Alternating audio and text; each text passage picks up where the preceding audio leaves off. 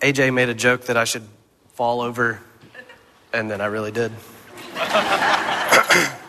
um, well, I'm excited to be here. Brandy and I were out of town last weekend in Cincinnati. It's good to be back.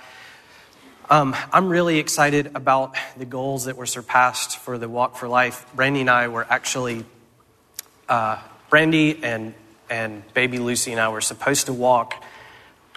I'm on crutches, and I got sick when we were in Cincinnati, and I passed it on to Brandy. She was in bed all day yesterday. Ironically, baby Lucy took her first steps this weekend, so she was the only one who could walk yesterday.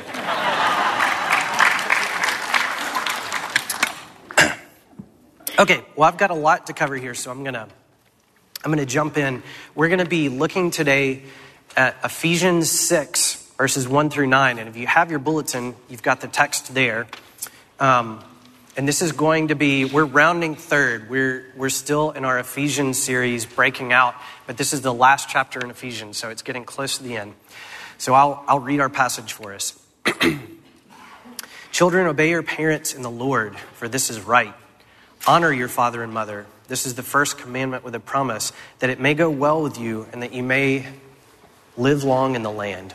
Fathers, do not provoke your children to anger but bring them up in the discipline and instruction of the Lord.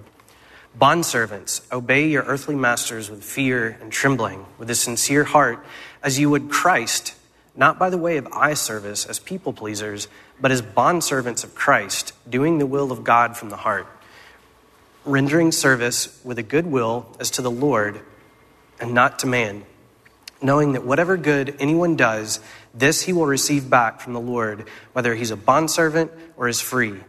Masters, do the same to them. And stop your threatening, knowing that he who is both their master and yours is in heaven, and that there is no partiality with him. This is the word of the Lord. Pray with me. God, it is so good to be here to gather with our heavenly family, to sing your praises, to hear your word. I pray that you would have your hand on me, your speaker, this morning. I pray that you would enlighten the eyes of our hearts to be able to hear your word and hear what your plan for the new humanity, for the household of God is. And pray all these things in Jesus' name. Amen. So, when I think something really awesome has happened, like I hear something cool or someone makes a good point, I always do this. So, like, for example, if Thomas Martucci were to actually win at Crazy Cards, right? I would, I would do that. So, has anyone, have you seen anybody do that before? Or can anybody do that? So, I don't know what it's called, but for the purpose of this sermon, I named it the snuff slap or snuff snap because I think it started with like people who dip, they do that with their can. And I don't know if it actually does anything or if it just looks cool, but it actually, if you want to tutorial after this for a small charge. I can teach you. But it actually takes a long time to learn how to do it, and you look really stupid when you're learning because you just do this a lot.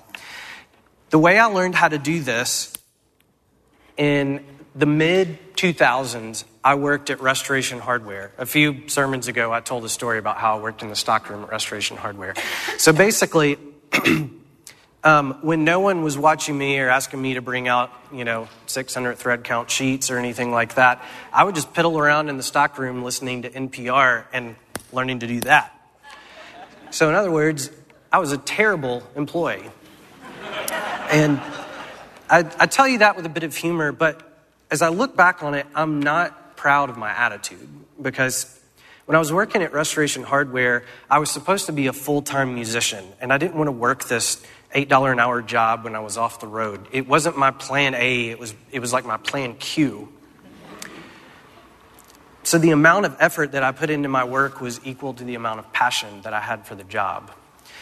But in 1 Peter 3, the Apostle Peter tells us to always be prepared to make a defense to anyone who asks you for a reason for the hope that is in you. But the truth is, no one at Restoration Hardware saw any hope in me. I worked there for several years on and off and I don't think I made any difference. I don't know if anyone there even realized that I was a Christian.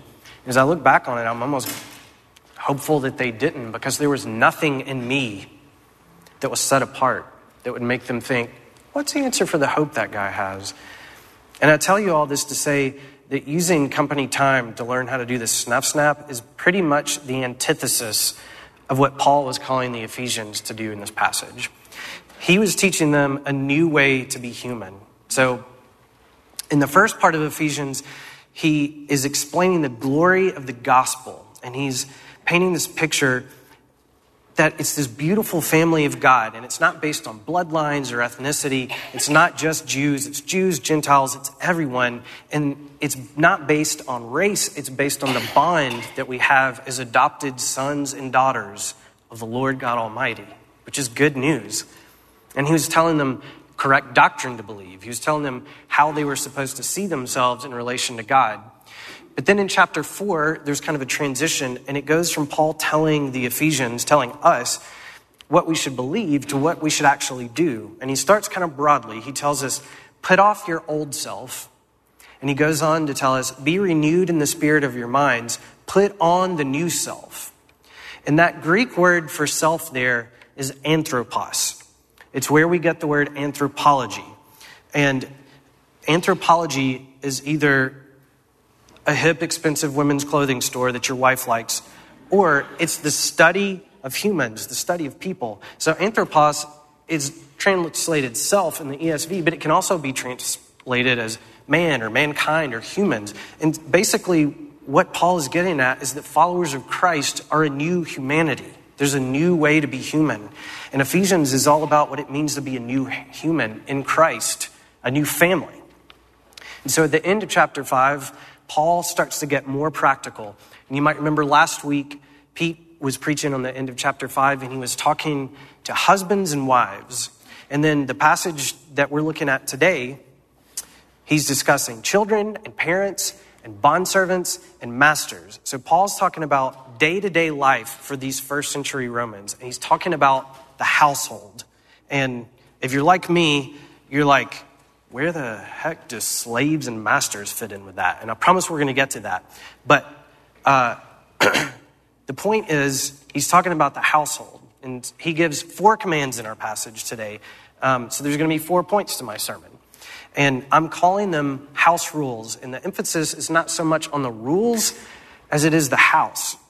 Because as the family of God, we're in the household of God. And this is how we're to live as new humans in the household of God not according to the culture in first century Rome, not according to the culture in 21st century American, but we're based, we're basing our house rules on Christ's radical culture of love and humility. So the four house rules seem fairly straightforward if you just like read through them real quick, but if you start to ponder them, they raise a lot of questions, and I'm going to try to hopefully shine some light on that. But we're going to start with the children. In verse 1, Paul begins Children, obey your parents in the Lord, for this is right. That's the first house rule. And when you hear children, you might think of like four year olds, or you might think of the kids that are in the nursery or the kids that are in O Kids. But actually, if you think about it, Paul intended for this letter to be read out loud in the churches, in Ephesus and the surrounding churches. And he's been talking about the Trinity and the doctrine of election and these big, robust themes. And you think, who, which children are able to track with that? It's more the older kids, right? It's like the kids who are in this room, middle schoolers and high schoolers. So this has to do with all of us. So, kids, if you're in this room, I'm talking to you. He tells the kids, obey your parents. And he adds, in the Lord. Because we all know there's a way that you can obey, but like grudgingly, where you're like,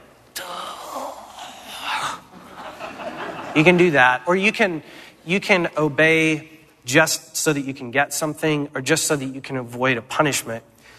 But there's a new way, a Christian way to obey in the Lord.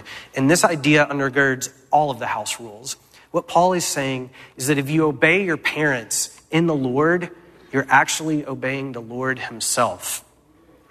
And then in verse 2, Paul cites the fifth commandment honor your father and mother. And we're going to come back to that in just a minute. But we're called to obey our parents when we're children and we're living in our parents' home. So as long as you live under their roof, you're to obey their rules, even if you don't agree with them. So, children who live with your parents, I'm talking to you. Sometimes your parents want you to do things that you don't like. and that don't make sense to you. And sometimes you may think it's not fair or right. But consider that as part of the family of God, you can obey them not because you agree, but because you can see it as obeying Jesus Christ himself. The exception of this is if obeying them requires disobeying God.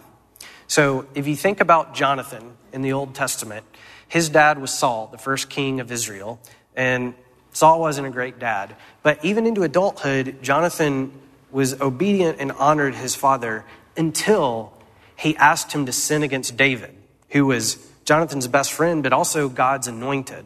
And at that point, he did not obey his father. His allegiance was to God.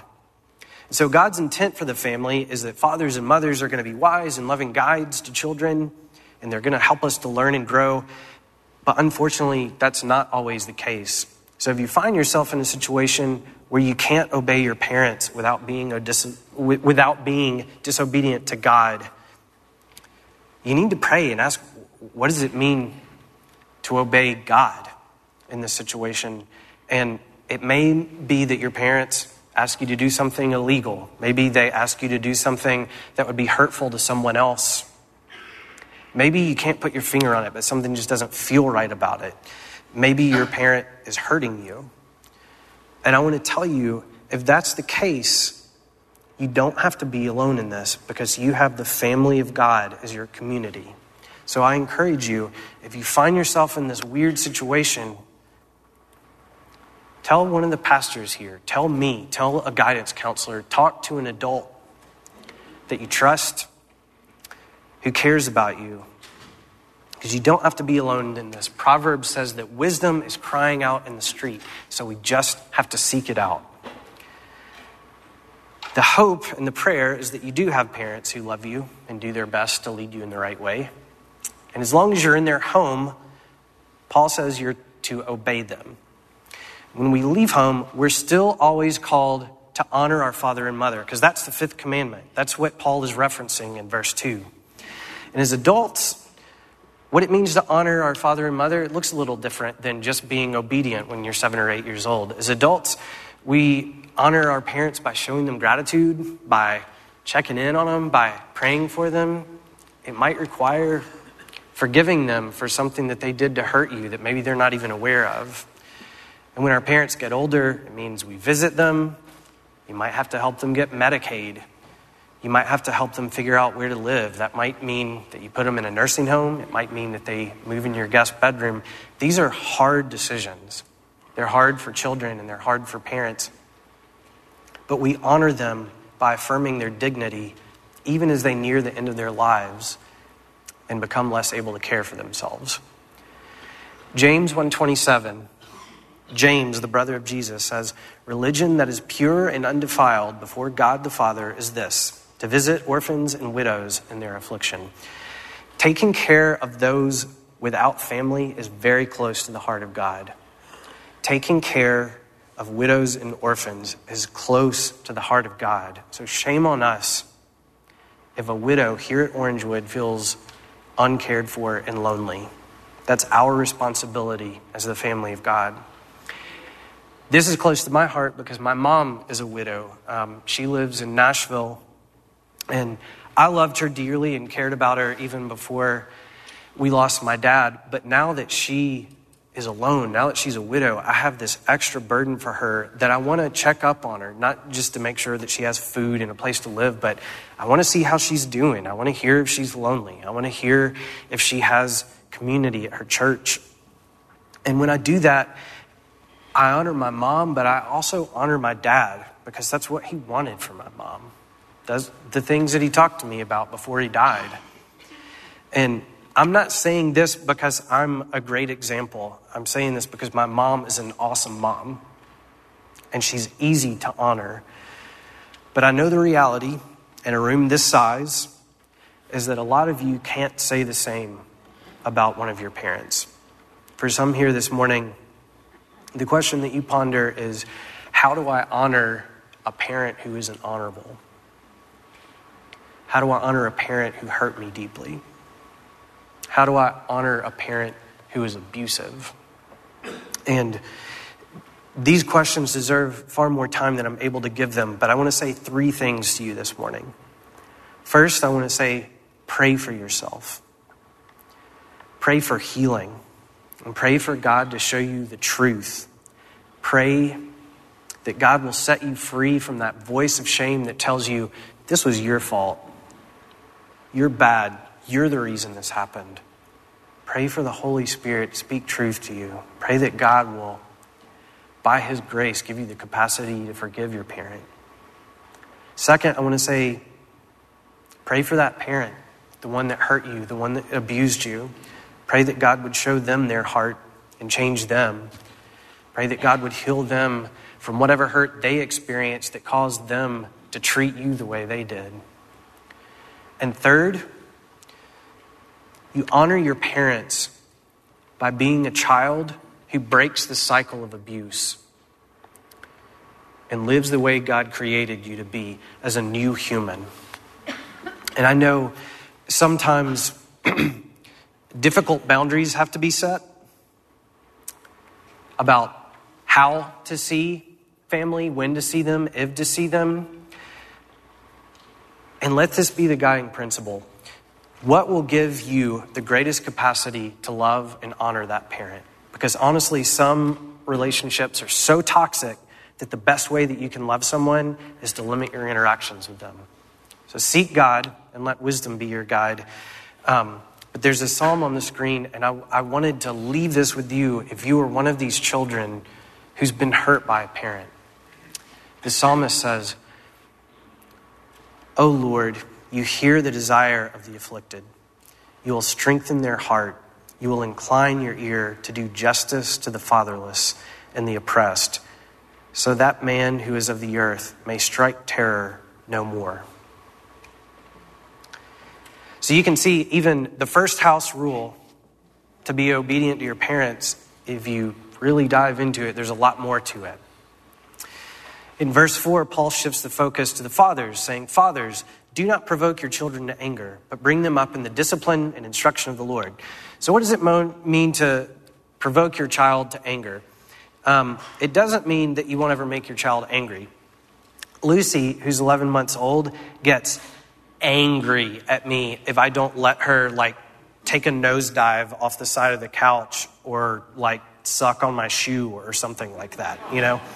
Um, so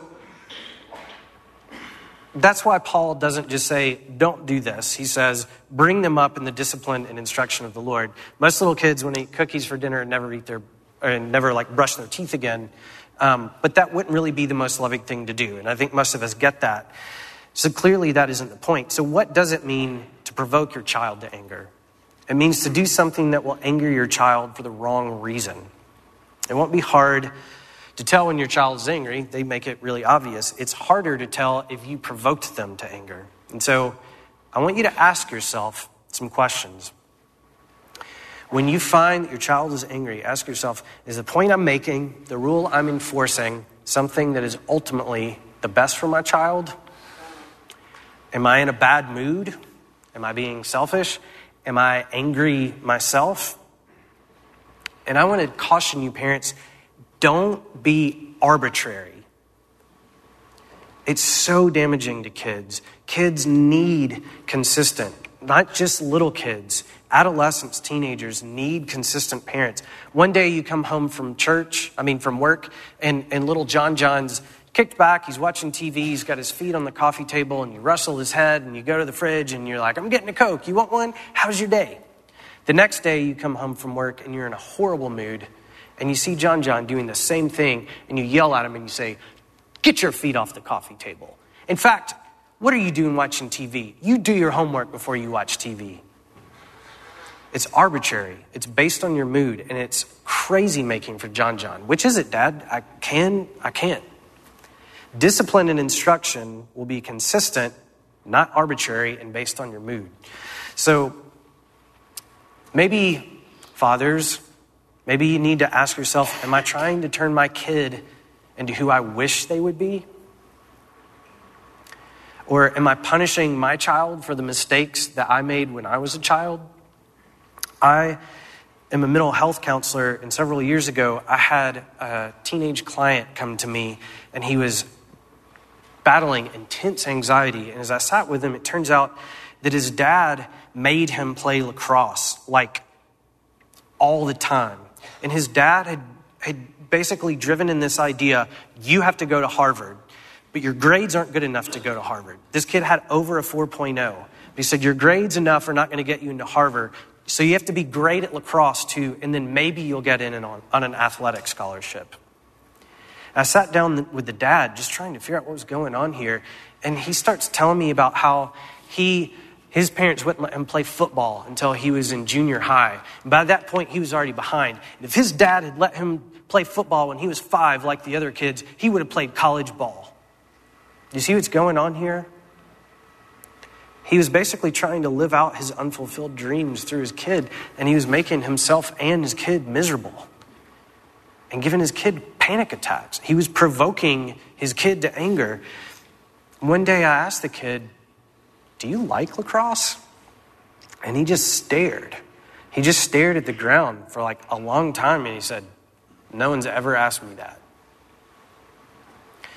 See, Lucy's only 11 months old, and she's only now getting to the point that she knows when she's doing something wrong. And at this point, it's still pretty cute and funny when she does something wrong because she actually thinks it's really hilarious when I tell her no. She, she crawls over to the cat's food bowl and she likes to grab the food, and I go, Lucy, no, no. And she goes, and it's cute. But I, I know that someday I'm going to fail her. Someday, I'm going to try to conform her to my likeness instead of God's. I'm going to be moody and arbitrary and take things out on her. And I want to tell you something a good parent is not someone who gets it right all the time. A good parent is someone who is humble and repentant when they get it wrong. My dad and I uh, had a weird relationship when I was in high school. I was a depressed, weird rock and roll kid, and my dad didn't get it. And I didn't honor him, and he provoked me to anger because I didn't cut my hair. I didn't dress like he wanted me to. I didn't do the things that he thought I was supposed to do. And so I felt like he wasn't proud of me, which is something that every son wants. They want their dad to be proud of them. I still, even though my dad's dead, I think, would dad be proud of me? But I want to tell you that in adulthood, my dad changed a lot. And before he died, he wept to me, not once, but multiple times, and apologized to me for how he treated me when I was in high school. And he told me, I never told you I was proud of you, but I want you to know I went to work every day and I would tell him what a good drummer you were, and I would tell him about your band, and I would tell him that your drum line won a contest. And it didn't undo the damage but it meant so much to me. So, dads, don't provoke your children to anger, but when you do, be humble and acknowledge it. That's how you instruct them in the way of the Lord. You show them that adult followers of Jesus aren't perfect people, they're sinners who are desperately, desperately in need of the gospel of Jesus Christ every day. That's how you lead them. So, verse 5, Paul gives the third house rule Bondservants, obey your earthly masters with fear and trembling, with a sincere heart as you would Christ. Now, I imagine most of you are like, okay, husbands and wives, get it. The submit word's a little weird, but I'm following you.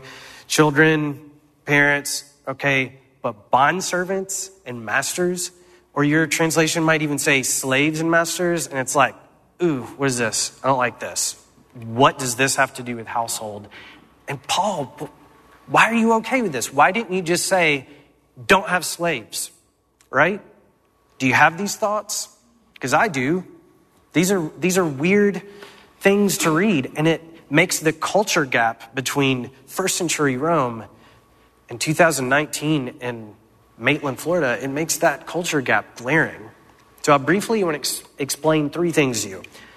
What slavery meant in first century Rome, I want to explain to you that the gospel and Paul are not pro slavery. And I want to um, tell you what this would have meant to the first century Roman household. So, follow me here. slavery in first century Rome was different than what we think of when we think of the embarrassing, shameful past of the American slave trade in the 1800s, where people who even called themselves Christians and were fueled by this very passage would basically kidnap and buy and sell people who were created in the image of God. And I'm not saying that the bondservants and the slaves in Paul's day, I'm not saying it was okay, but I'm saying it was different.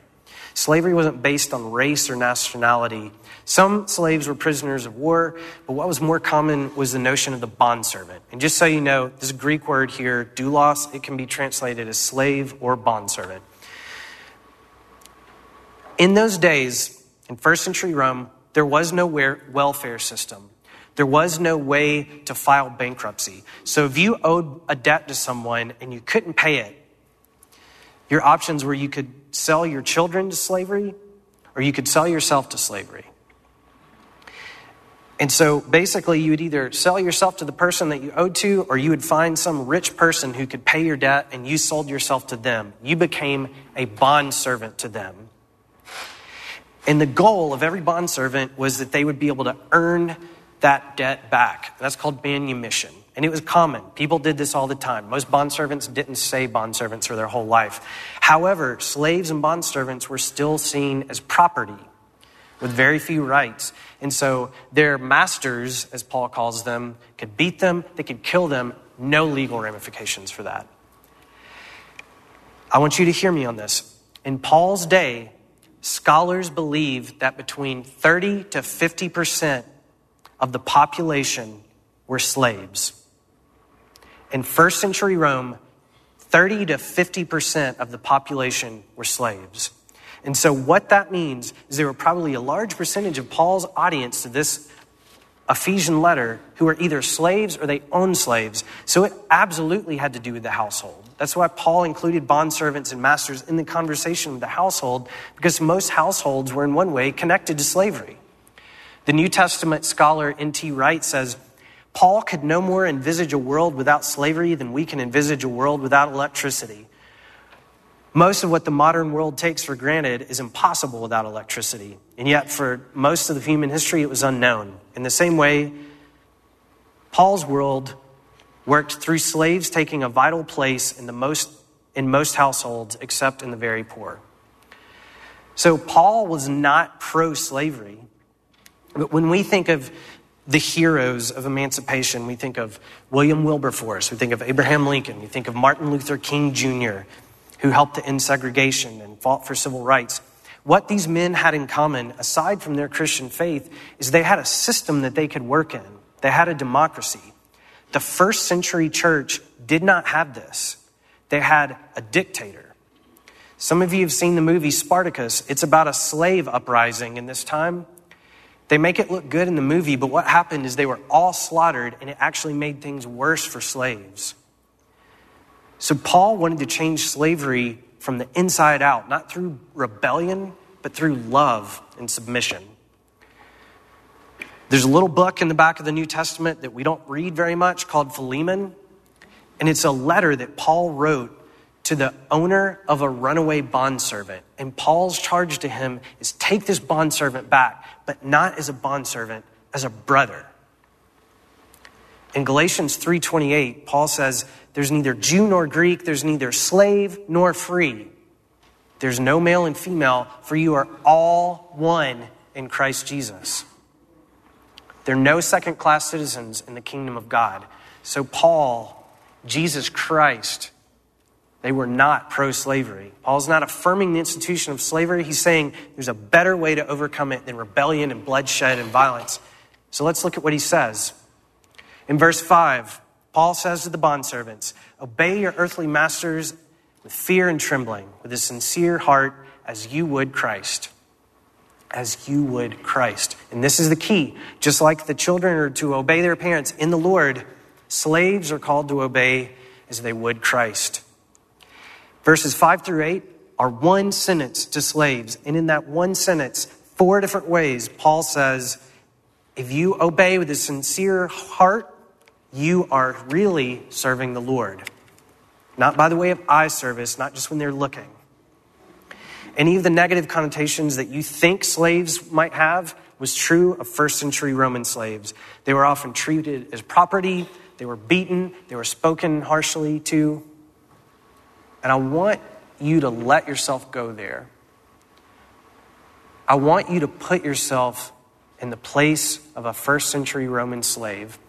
Imagine that you have an earthly master who believes he or she owns you. And maybe your master has a seven year old daughter who can boss you around and tell you to do arbitrary and pointless things just so that she can laugh. And if you don't do it, you get beaten and you don't get meals. The radical message that Paul gives these children of God is do it. Do it all. And don't just do it, do it with care and excellence. And if you can do this, you're actually serving the Lord Jesus Christ and not man. Do you get how radical this is? This one little sentence that just makes us feel uncomfortable. Do you get how subversive and countercultural and hard to swallow this was for the Ephesians? It's not how we would choose for the power and the vindication of the children of God to be seen. But it's not how the firstborn Son of God revealed himself to us, is it?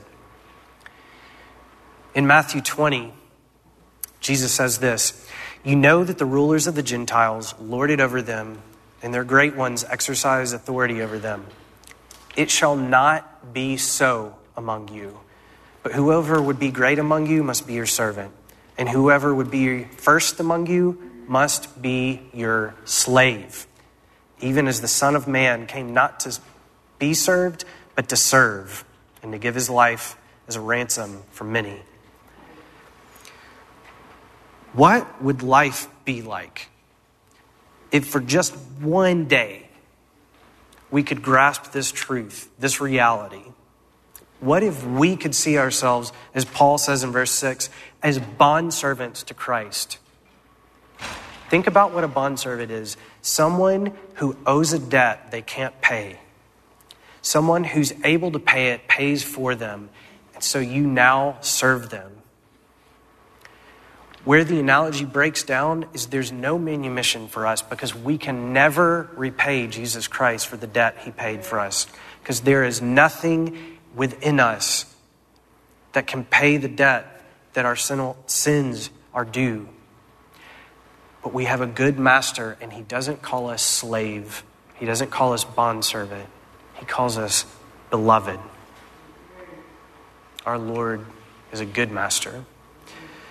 In verse 9, the fourth house rule, Paul addresses one sentence to masters and starts with this startling command Masters, do the same. What? Serve my slave?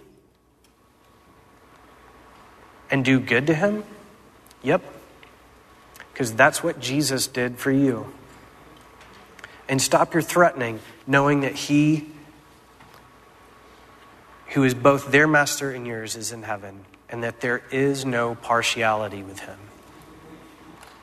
when I worked at Restoration Hardware, I was bitter and resentful because I wasn't where I wanted to be, where I felt I deserved to be. And I imagine some of you can relate to that this morning. Maybe you're in high school and you keep having to do homework that feels pointless and like busy work to you. Maybe you're stuck in a job that you hate, but it's all you can get right now. Maybe your job's fine, but you know you deserve a promotion. Or maybe the job's fine, but you have a manager who's critical and harsh and just makes it horrible to work there. See, when I worked at Restoration Hardware, I thought I was serving a corporation, or I thought I was serving the rich housewives of Nashville, or something like that.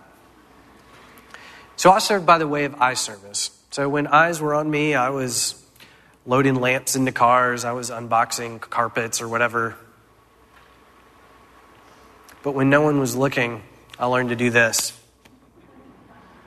And I'm not proud of that. I'm ashamed that I missed the opportunity to serve my Lord Jesus in the stockroom at Restoration Hardware.